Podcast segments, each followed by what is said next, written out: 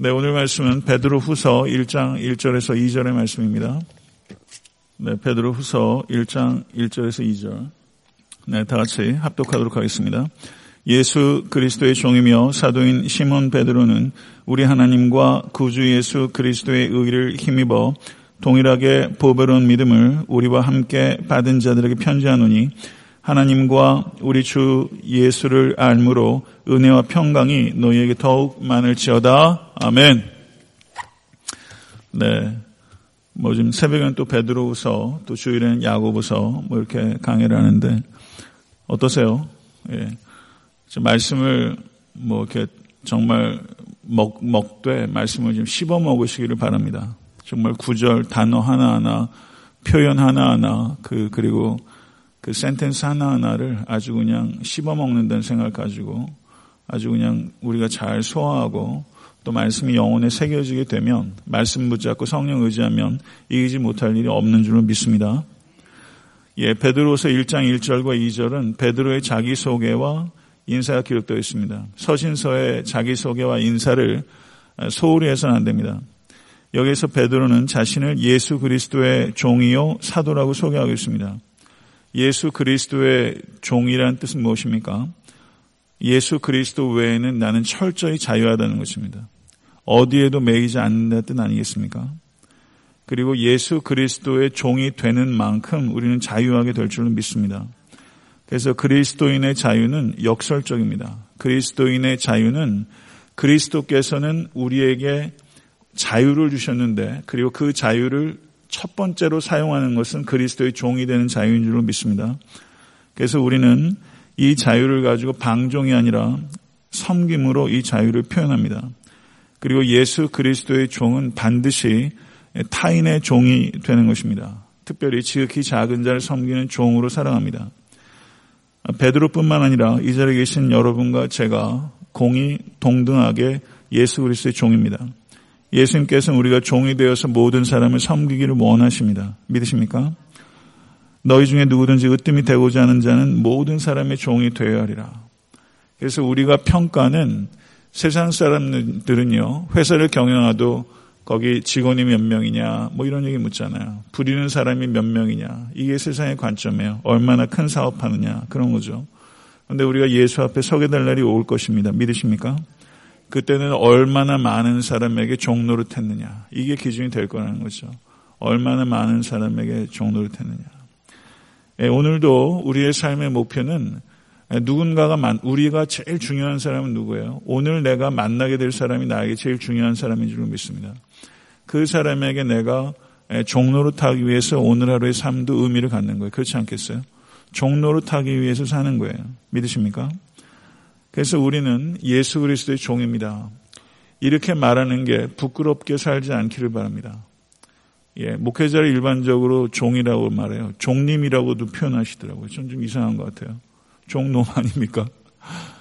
나는 예수 그리스도의 종이다 라고 말하는 이 고백을 완성시켜 가는 과정이 전 삶이라고 생각해요. 이렇게 고백하는 게 여러분 자신 있으세요? 사랑하는 와중에 나는 예수 그리스도의 종입니다. 종답지 않게 살면서 예수의 종이라고 말하는 것 참 낯뜨거운 일이죠.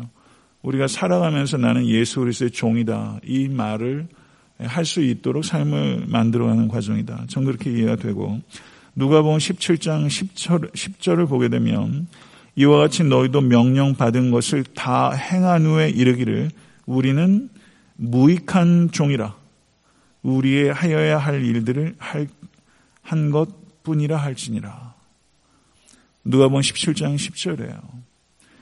우리가 예수님을 만나게 될 것입니다. 그때 예수님으로부터 여러분과 제가 들어야 되는 우리가 정말 소망하는 말씀은 착하고 충성된 종아 잘하였도다. 이 말씀을 들으실 수 있기를 간절히 축원합니다. 그때 뭐라고 말씀하시겠어요? 누가 보면 17장 10절의 말씀처럼 주님께서 이렇게 칭찬해 주실 때 주님 저는 무익한 종입니다. 제가 하여야 할 일을 한 것뿐입니다. 이렇게 고백하는 거죠. 이렇게 고백할 수 있어야 되는 거예요. 나는 무익한 종입니다. 여러분과 제가 참된 종이라는 것을 증명하는 고백은 주님 나는 무익한 종입니다. 라는 고백이에요. 이 고백을 할 때 그 사람이 참되다는 걸 역설적으로 증명해요. 주님 나는 무익한 종입니다. 나는 해야 할 일을 했을 뿐입니다. 이렇게 고백할 수 있는 여러분과 제가 될 수 간절히 바랍니다. 사도라는 말이 아포스톨로스라는 말인데요. 아포스톨로스. 어파슬이라고 말합니다. 어파슬. 영어로는 어파슬, 성경어로는 아포스톨로스. 이 단어는 아포스톨로라는 동사에서 나온 거예요. 아포스톨로는 to send 이런 뜻입니다. 보내다라는 뜻이에요. 그러면 어파슬, 아포스톨로스 사도는 누구인가? 보내심을 받은 자입니다. 요한복음 3장 17절을 보게 되면 하나님이 그 아들을 세상에 보내신 것은 세상을 심판하려 하심이 아니요 그로 말미암아 세상의 구원을 받게 하려 하심이라. 그러니까 예수 그리스도께서 하나님으로부터 세상에 보내심을 받은 사도입니다. 이런 생각 해 보셨어요? 예수께서 사도예요. 보내심을 받은 자 아닙니까? 그리고 예수님께서는 사도를 세우셨습니다. 그래서 예수님께서 밤새도록 기도하시고 제자들을 세우셨어요. 12사도를 세우셨어요. 세우셨죠. 그리고 그 외에 그리스도의 사도라고 표현할 수 있는 사람이 두 사람이 더 있어요. 사도 야고보와 사도 바울입니다. 이 14명을 그리스도의 사도라고 말해요. 이 14명은 구약의 선지자들과 같은 역할을 하는 것입니다. 예, 사도와 선지자들의 터 위에 교회가 세워진 것입니다. 베드로가 사도로서 말하는 것입니다. 종으로서 말하는 것입니다. 베드로가 사도로 말한다는 것은 사도적 권위를 가지고 말한다는 뜻입니다. 그렇기 때문에 그 말에는 하나님의 거룩한 권위가 실려 있는 것입니다.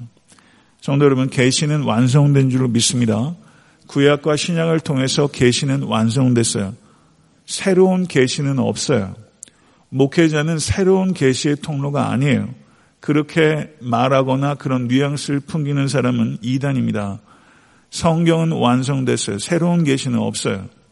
목회자의 역할은 완성된 계시를 성령님을 의지해서 열심히 연구하고 성령님을 의지해서 명확하고 담대하게 선포하는 게 목회자의 역할이지 목회자는 새로운 계시의 통로가 아닙니다.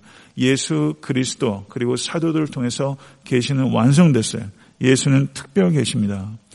성도 여러분, 목회자가 사도적 메시지를 바르게 전하면 목회자의 말에는 권위가 발생합니다. 목회자의 말에 권위가 발생하는 순간 여러분은 그 말씀을 듣고서 순종해야 되는 책임이 발생하는 거예요. 목회자가 저, 저를 비롯한 이 강단에 서는 저희 교회 교육자들이 하나님의 말씀을 사도적 권위를 가지고 그리스도의 사도는 아니지만 사도적 권위를 가지고 말씀을 바르게 증거할 수 있기를 원하시죠. 여기서 딴소리하고 세상 얘기하고 자기 경험 얘기하고 그런 거 여러분 원치 않으시죠. 그런 얘기를 왜 굳이 교회에서 들어야 됩니까? 밖에 나와서 들으세요. 여기서는 그런 얘기 하는데도 아니고 듣는데도 아니에요. 여기는 하나님의 말씀을 전하는 곳입니다. 정말로 그걸 원하십니까? 그렇다면 그 말씀을 들었을 때 여러분에게 책임이 발생하는 거예요. 그 부분을 생각하셔야 돼요. 그 부분을 생각 안 하고 우리 강단에서 하나님의 말씀이 전해지게 해주십 그렇게만 기도하면 그건 반쪽이에요. 그렇게 될 때 여러분에게 책임이 발생하는 거 이걸 아셔야 돼요. 하나님의 말씀 앞에 경외심을 가지십시오. 그리고 가장 넓은 의미에서 보게 되면 여러분과 제, 저도 사도예요. 그렇죠? 아멘? 자, 한번 따라해 보시죠. 나도 사도다. 왜 사도라고 말할 수 있어요? 나도 보내심을 받았기 때문에. 근데 나도 보내심을 받았는데 보내심을 받았다는 것 자체는 특별한 게 아니에요. 근데 왜 특별해지는 줄 아세요? 보내시는 분이 특별하기 때문이에요. 아멘. 내가 보냄을 받았던 게 특별한 게 아니라 보내신 분이 특별하기 때문에 특별해지는 거죠. 우리는 특별한 분의 보내심을 받은 거예요. 믿으십니까? 온 천하 만물을 창조하시 구원하시는 성삼위 하나님으로부터 보내심을 받은 자인 줄 믿습니다. 그래서 우리는 세상에 보내줬어요. 세상과 구별되어 세상을 변화시키라고 세상에 보내짐 받은 자인 줄 믿습니다. 세상과 구별되어 세상을 변화시키라고. 이 일과 무관하게 산다면 우리는 그리스도인이 아닙니다. 그럴 수 없어요. 세상과 구별돼서 세상을 변화시키는 일에 아무 관심도 없고 아무 기도도 없고 아무 성김도 없다. 그런 그리스도인이 어디 있어요? 그건 그리스도인 아닙니다. 교회를 다니는 거죠. 우리 하나님과 구주 예수 그리스도의 의를 힘입어 동일하게 보배로운 믿음을 우리와 함께 받은 자들에게 편지하노니 사도 바울의 인사와는 조금 달라 그렇죠? 예. 하나님 우리 아버지와 우리 주 예수 그리스도를 말미암아 은혜와 평강이 너에게 있기를 원하노라. 사도 바울은 주로 그렇게 인사를 했어요. 거의 비슷해요. 그런데 조금 달라요. 조금 다른데 또 여기에 또 중요한 의미가 있는 거예요. 여기에 보게 되면 베드로는 보세요. 동일하게 보배로운 믿음을 우리와 함께 받은 자들이다. 예, 베드로 후서는요, 어, 일반 서신에 속합니다. 어떤 수신이를 특정하지 않고 많은 이들에게 회람될 목적으로 썼어요. 그러니까 사실은 이 모든 성경이 나에게 주어진 성경인 줄 믿습니다. 아멘. 그렇죠. 그러니까 베드로후서의 수신이는 사실은 나예요. 그렇죠. 근데 여기에서 베드로가 뭐라고 말해요? 베드로나 나나 여러분이나 동일하게 하나님과 우리 우주 예수 그리스도의 의를 힘입어 동일하게 보배로운 믿음을 함께 받은 자다. 이렇게 말하고 있어요. 여기에서 의 디카이오스네 이 의는 이 의는 하나님과 우리 주 예수 그리스도의 공평함을 나타내는 의 그렇게 이해하는 게 가장 좋습니다. 모든 세대의 그리스도인들이 사도 베드로나 우리나 똑같은 조건을 가지고 있다는 거예요. 우리는 동등하게 보배로운 믿음으로 말미암아 하나님의 은혜로 구원을 받은 자인 줄 믿습니다. 특별한 방식이 아니라 우리는 동등한 방식으로 오직 하나님의 은혜를 믿음으로 말미암아 보배로운 믿음으로 말미암아 어, 디아 어, 믿음을 통하여 구원을 얻었다 이런 뜻이에요. 믿음을 통하여 디아라는 전치사 사용됩니다. 성도 여러분 여기서 받았다라는 말에 우리는 주목해야 돼요. 받았다. 라그카노라는 단어가 사용되어 있는데요. 믿음을 받았다 이렇게 표현하고 있어요. 이 라그카노라는 단어는 receive라고 영어로 번역되는데 한국말이나 영어 번역이나 충분히 표현하지 못해요. 이거는 내 노력과 상관없이 우리에게 주어진 것을 의미하는 거예요. 그러니까 우리의 믿음이 우리를 구원하는 게 아니라 하나님의 은혜가 우리를 구원하는데 이 은혜가 우리에게 적용되는 골고다의 십자가의 보혈이 우리에게 적용되는 그 파이프가 은혜예요. 아, 죄송합니다. 그게 믿음이에요. 그 은혜가 우리에게 적용되는 파이프가 믿음이에요. 그렇죠? 십자가가 우리를 구원하는 것입니다. 아멘. 그런데 2000년 전에 십자가가 나에게 적용되는 통로가 믿음이라는 것이죠. 그래서 우리가 자랑하는 것은 우리의 믿음이 아니에요. 십자가를 자랑하는 것이지. 그런데 이 통로로서의 이 믿음조차 라그카노 사실은 사실은 내가 믿음 줄 알았는데 사실은 이 믿음도 선물이더라. 이 믿음도 받은 것이더라. 이렇게 이야기를 하는 거죠. 믿음조차도 받은 것이다. 믿도록 은혜를 주셔서 믿게 되는 거예요. 이게 신앙의 논리 아니에요. 예. 우리가 믿어야 합니다. 그렇지만 사실 따지고 보니까 예, 신앙으로 살다 보니까 이 믿음도 하나님께서 주신 것이다. 참 신기하지 않습니까? 예수를 믿게 됐다는 것이. 이게 기적 아니에요. 참 신기해요. 이게 기적이에요. 이건 기적이에요. 하나님께서 우리에게 주셨어요. 그래서 1절과 2절을 보십시오. 거기에서 또 중요한 표현들이 있습니다. 1절에서는 예수님을 구주 예수 그리스도라고 말했어요. 예수는 구주시요 예수는 그리스도십니다. 라는 말이죠. 근데 2절을 보세요. 예수님을 뭐라고 표현해요? 우리 주, 주라고 표현했어요. 그렇죠. 호칭이 지금 중요한 호칭이 세 개가 표현되어 있는 거예요. 구주, 그리스도, 주. 그렇죠. 이런 거에 관심을 안 갖고 막 읽어요, 성경을. 그러면 안 돼요. 여기 호칭이 세 개가 있어요. 중요한 호칭이 연결되고 있어요. 예수님은 구주십니다. 베드로후서에서 예수님을 구주라고 다섯 번 표현해 1장 1절, 11절, 2장 20절, 3장 2절, 3장 18절. 나중에 이 부분을 읽으시는 분들이 공부하시어서 이렇게 빨리 말하는 거예요. 다섯 번 구주라고 표현해요. 그러면 예수님은 세이비어예요. Savior 그러면 구주예요. Deliverer 그러면 예수님은 우리를 어디에서 deliver 합니까? Deliver from 무엇으로부터 우리를 구원합니까? 이런 의미가 있는 거죠. 예수님은 우리를 죄와 sin and death 죄와 사망으로부터 우리를 구원하십니다. 믿으십니까? 그런데 이 예수님의 이 구원자 되심은 우리의 과거와 현재와 미래를 망라하는 거예요. 그래서 예수님은 우리를 죄의 책임에서부터 구원하셨습니다. 믿으십니까?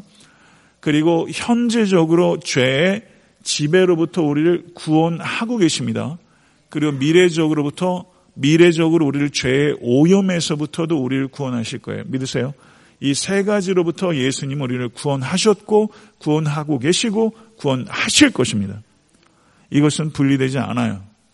구원은 과거와 현재, 미래를 망라해서 완벽한 구원입니다. 성도 여러분, 그리고 예수님은 주님이세요. 예수님은 하나님이시라는 뜻이에요. 예수님은 롤드예요. 구약에서 롤드라고 이름 붙일 수 있는 분은 오직 하나님 한 분이세요.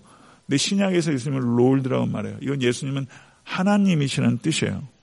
그러면 예수님께서 우리의 사랑과 전적인 순종을 받으실 권리가 있으신 하나님이시라는 뜻입니다. 믿으십니까? 여러분의 사랑과 순종은 예수께 온전히 드려주고 계세요. 우리는 1절, 1절과 2절을 분리하려고 그래요. 1절의 세이비어와 2절의 롤드를 분리하려고 해요. 이게 신앙의 유혹이에요. 예수님, 저는요, 예수님 믿는 이유가 그냥 구원받는 게 다예요. 저는 예수님이 내 삶의 Lord가 되는 건 원치 않아요. 이렇게 생각하는 거죠. 이걸 분리할 수 있다고 생각해요. 많은 사람들이 이걸 분리해요. 분리될 수 없습니다. 예수님은 Savior인 동시에 우리의 Lord예요. 만약에 예수님을 구주로만 받아들일 수 있는 있다면 그건 기독교가 아니에요. 그건 그건 기독교가 아니에요. 그건 믿음이 아니에요. 예수님은 구주로만 받아들이고 예수님 내 삶의 주인은 저예요. 라고 말하는 건 이건 기독교가 아니에요. 그런 기독교 없습니다. 구주와 주라는 호칭은 반드시 결합됩니다. 예수님께서 성도님들의 삶의 주인이 아니시면 단언컨대 예수님께서 여러분에게 구주가 아니십니다. 이건 분리될 수 없어요. 우리가 삶 속에서 내가 주인 노릇할 때가 있어요. 다윗처럼 다윗이 막 사람을 보내잖아요. 바세바에게 사람을 보내고 막 계속 우리아에게 보내고 보내고 보내잖아요. 그런데 하나님께서 다윗에게 나단을 보내잖아요. 보내는 짓 하지 말라는 거예요.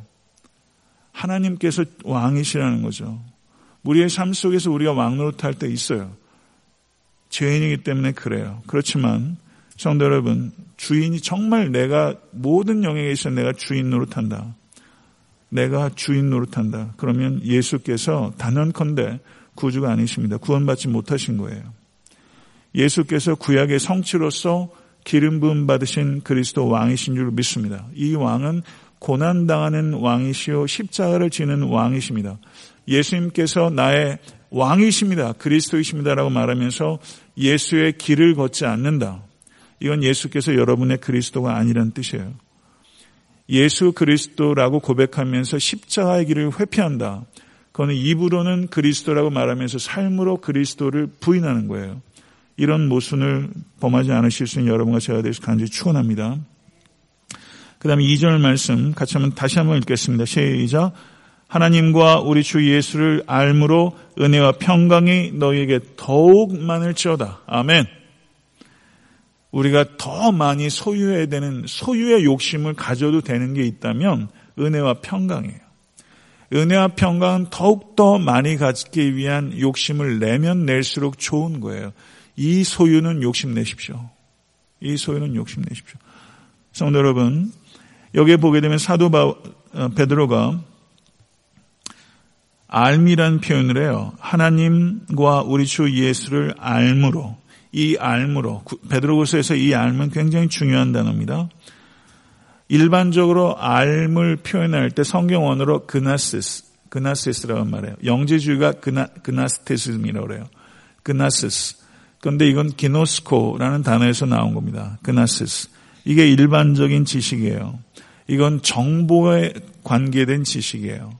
정보에 대한 지식, 그나시스. 그런데 여기에서 이 알은 저를 한번 따라해 보세요. 에피그나시스. 에피그나시스라고 해서 그나시스라는 단어에 전치사가 붙어서 에피그나시스예요. 똑같이 알미라고 번역돼요. 그런데 내용이 달라요. 에피그나시스는 그나시스는 정보가 주입되는 지식이라고 말할 수 있다면 에피그나시스는 인격적 지식입니다. 하나님과 우리 주 예수 그리스도와의 인격적 지식을 통해서 은혜와 평강이 더욱 많아진다는 거예요. 그렇기 때문에 그나시스 하나님과 하나님에 대한 지식은 성도 여러분 하나님을 아는 지식이 있을 때 의미를 갖게 되는 것이지 하나님을 아는 인격적 지식이 없이 하나님에 대해서 아는 지식만 쌓인다. 이 지식은 부패를 일으킵니다. 이 지식은요, 개인을 망쳐요. 그리고 교회를 망쳐요. 이런 지식은요, 교회 독이 돼요. 교회 득이 되지 않습니다. 하나님을 아는 인격적 지식의 기초에서 하나님에 대해 아는 지식도 겸비가 되어야 그리고 대해서 about 모모에 대해서 아는 지식이 인격적 지식으로 계속 변화가 되어야 이 지식이 의미를 갖게 되는 것이지 그렇지 않으면 이게 독이 됩니다. 교만 중에서 제일 고약한 고만이 뭔지 아세요? 지적 교만, 도덕적 교만 못 봐줍니다. 못 봐줘요. 그런데 정말 못 봐주는 게 뭔지 아세요? 영적 교만처럼 못 봐주는 게 없어요. 영적 교만이 제일 고약스러운 거예요. 교회 내에서 제일 우리가 경계해야 되는 게 영적 교만이에요. 영적 교만. 하나님에 대해서 아는 지식만 쌓이면 그 결과는 영적 교만으로 가요. 영적 무지보다도 안 좋아요. 영적 무지보다도 해악을 끼치는 게 영적 교만이에요. 경계하십시오.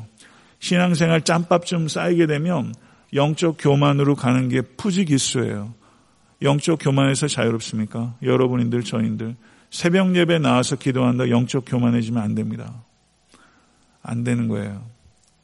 안 되는 거예요. 그래서 율법주의로 가지 마시고 새벽에 나와서 기도하는 사람이 더 늘었으면 좋겠어요. 그렇지만 이게 율법주의가 돼서는 안 돼요. 이 자리에 나와서 앉아있는 것이 하나님과 인격적인 만남으로 이어질 수 되길 간절히 바라고 하나님을 만났다는 증거는 영적 겸손으로 나타나지 하나님을 만난 것이 영적 교만으로 표현되지 않습니다. 이걸 분명하게 여러분 이해하셔야 돼요. 은혜와 평강이 우리가 믿는 바 핵심이에요. 신앙의 두 기둥이에요. 집의 석갈의 두 기둥은 바로 은혜와 평강의 기둥이에요. 여러분의 가정과 일터가 은혜와 평강이라는 두 기둥을 세워질 수 간절히 바랍니다. 그리고 우리의 소망은 은혜와 평강이 더하질지어다. 이것이 사도 베드로의 소원이었고 이게 여러분과 저의 소원이 되어야 돼요. 은혜는 무엇입니까? 여러분과 저에게 합당한 자리는 뭐예요? 우리에게 합당한 자리는 잿더미입니다. 그런데 하나님의 은혜로 말미암아 우리를 영광의 보좌에 앉히셨어요. 잿더미에서 보좌에 앉힌 게 은혜예요. 우리는 무익해요. 그러나 예수 그리스도로 말미암아 잿더미에서 보좌로 옮겨 주셨어요. 평강은 뭐예요? 평강은 은혜의 결과예요. 은혜의 결과로서 하나님과 화목해 된 것이고 하나님과 화목해 된 사람은 반드시 타인과 화목합니다. 그리고 자기 자신과 화목해져요. 이건 역시 분리되지 않아요. 나는 하나님을 잘 믿는다고 하면서 다른 사람과 지속적으로 문제가 발생하고 계속 화목이 깨지고 한다는 거. 이거 안타까운 일이에요. 회개하셔야 됩니다.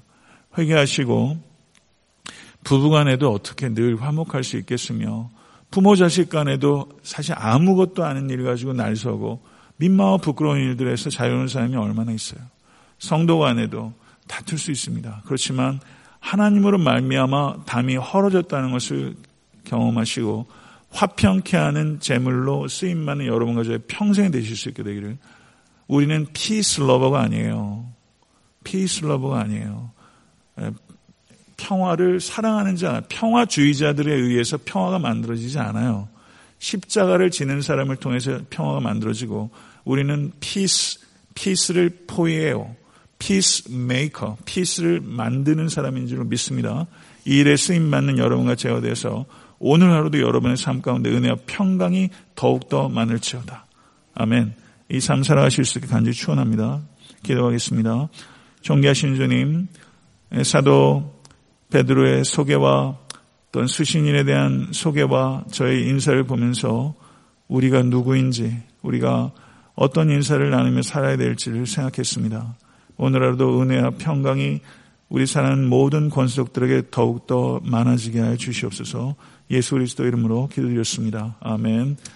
우리 주기도문으로 예배를 마치겠습니다.